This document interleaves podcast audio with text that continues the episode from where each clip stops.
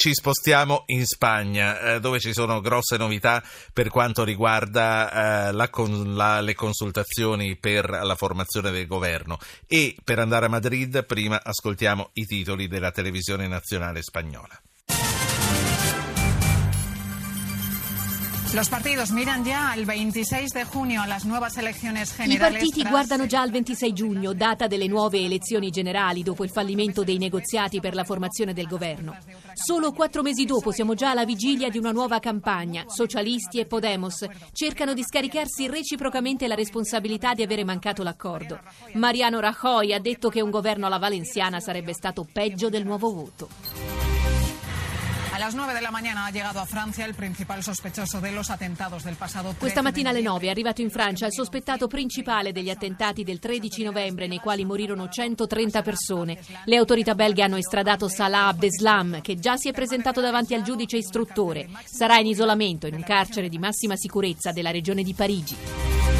Los funcionarios de Venezuela solo trabajarán los lunes y martes. I funzionari pubblici del Venezuela lavoreranno solo di lunedì e martedì, una misura che durerà per le prossime due settimane, durante le quali il governo di Maduro cerca di risparmiare energia e evitare un blackout generale. Scuole chiuse di venerdì, il piano di razionamento elettrico ha provocato proteste nella città di Maracaibo. Allora, eh, la notizia che vogliamo approfondire è quella di apertura. Per la prima volta nella sua storia la Spagna torna alle urne dopo un nulla di fatto per la formazione del governo che sarebbe dovuto uscire dalle elezioni di dicembre. Il re ha dichiarato il fallimento, ci riproveranno il 26 giugno. Io saluto un collega spagnolo, Enrique Juliana, eh, giornalista della Vanguardia, eh, giornale di Barcellona se non sbaglio. Buonasera Juliana. Buonasera. Il bipartitismo in Spagna è quindi ormai soltanto un ricordo. Tu pensi che l'elettorato si sposterà o il Parlamento è destinato a rimanere frammentato come quello uscito dal voto di dicembre? È un ricordo a metà, dobbiamo tener conto, nelle elezioni legislative del 2008, appena iniziata la crisi economica, i due partiti principali, popolari e socialisti, hanno sommato vicino più del 75% dei, dei voti, vicino all'80%. 2008, 2000, 2015, dicembre 2015, eh, sette anni dopo, sette anni di crisi economica, i due partiti popolari socialisti hanno sommato appena il 50% e questa è la situazione. Il 50% sol- soltanto è in mano dei partiti tradizionali, all'altro 50% appartiene a forze politiche nuove come sono Podemos e Ciudadanos, Podemos con un eh, signo di sinistra, un segno di sinistra, eh, una una Siriza spagnola, forse con qualche sfumatura dei grillini, con qualche sfumatura dei grillini, e Ciudadanos che è un nuovo partito di centrodestra che eh, tutti e due i partiti hanno come caratteristica comune la capacità de, ecco. di attrarre i voti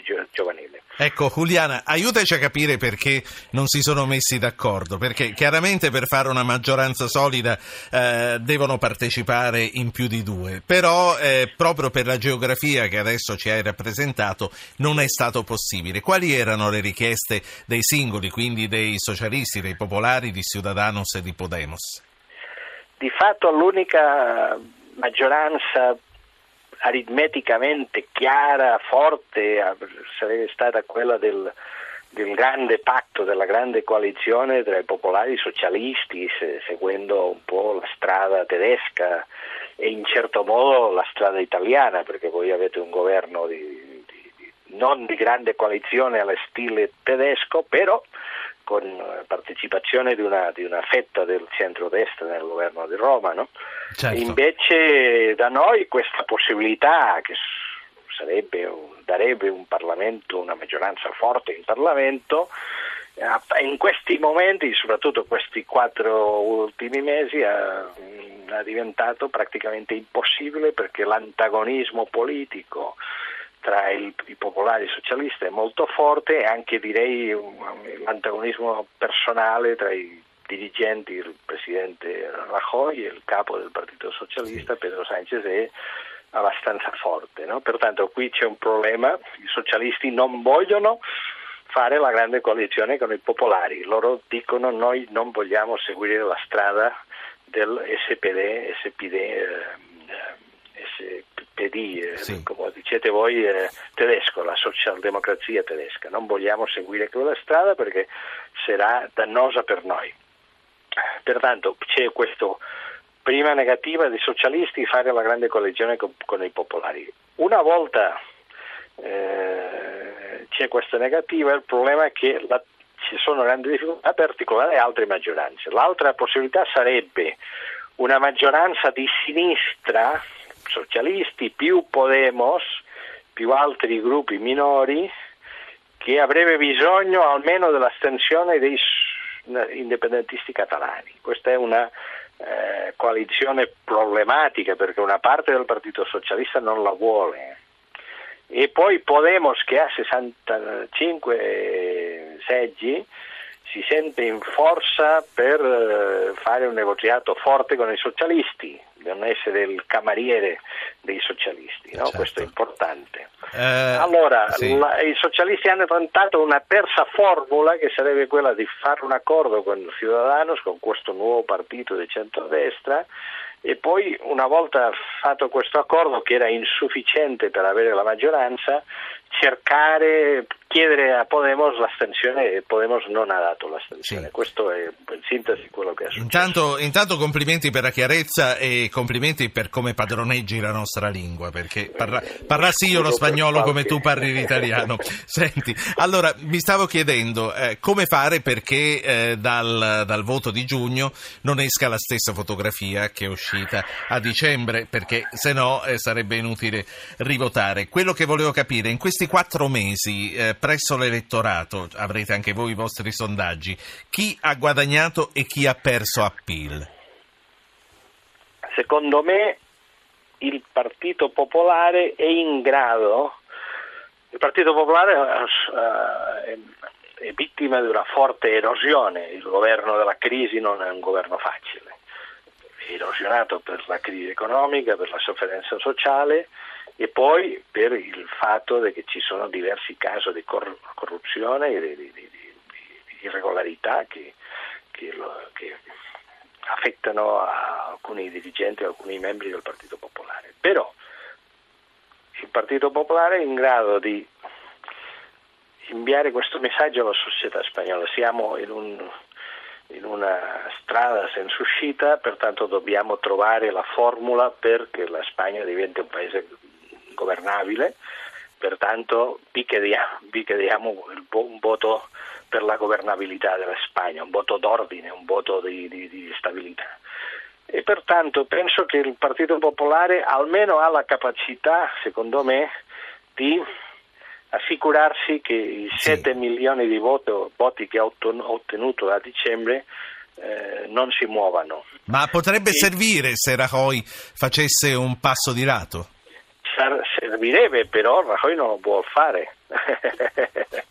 non lo vuole fare questo passo di lato. Un'ultima, sì. la, la sua, lui crede che sicuramente come c'è un eh, disagio per questa situazione, sicuramente a giugno la partecipazione sarà un po' più bassa e allora con una partecipazione elettorale più bassa, sì il Partito Popolare riesce a mantenere i suoi voti, eh, avrà una percentuale più alta, può avanzare un po' e allora ah, può anche eh, mettere i socialisti in una situazione, in un dilemma molto difficile. Ecco. Un'ultima, sì. un'ultima cosa, Juliana, al sì. volo. Per la Catalogna che cosa cambia?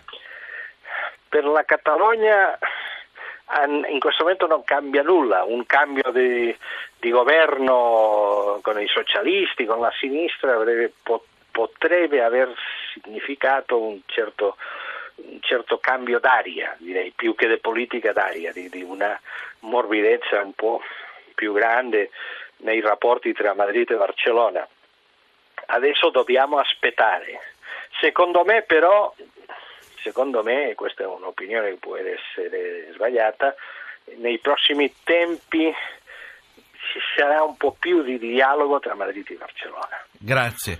Grazie a Enrico Juliana, giornalista della Vanguardia, in diretta da Madrid. Buona serata. Tante grazie a voi, Se sarai grazie. disponibile ti, ti consulteremo ancora per capire Bene. come stanno andando le cose. Eh, Sono grazie. disponibile, tante grazie.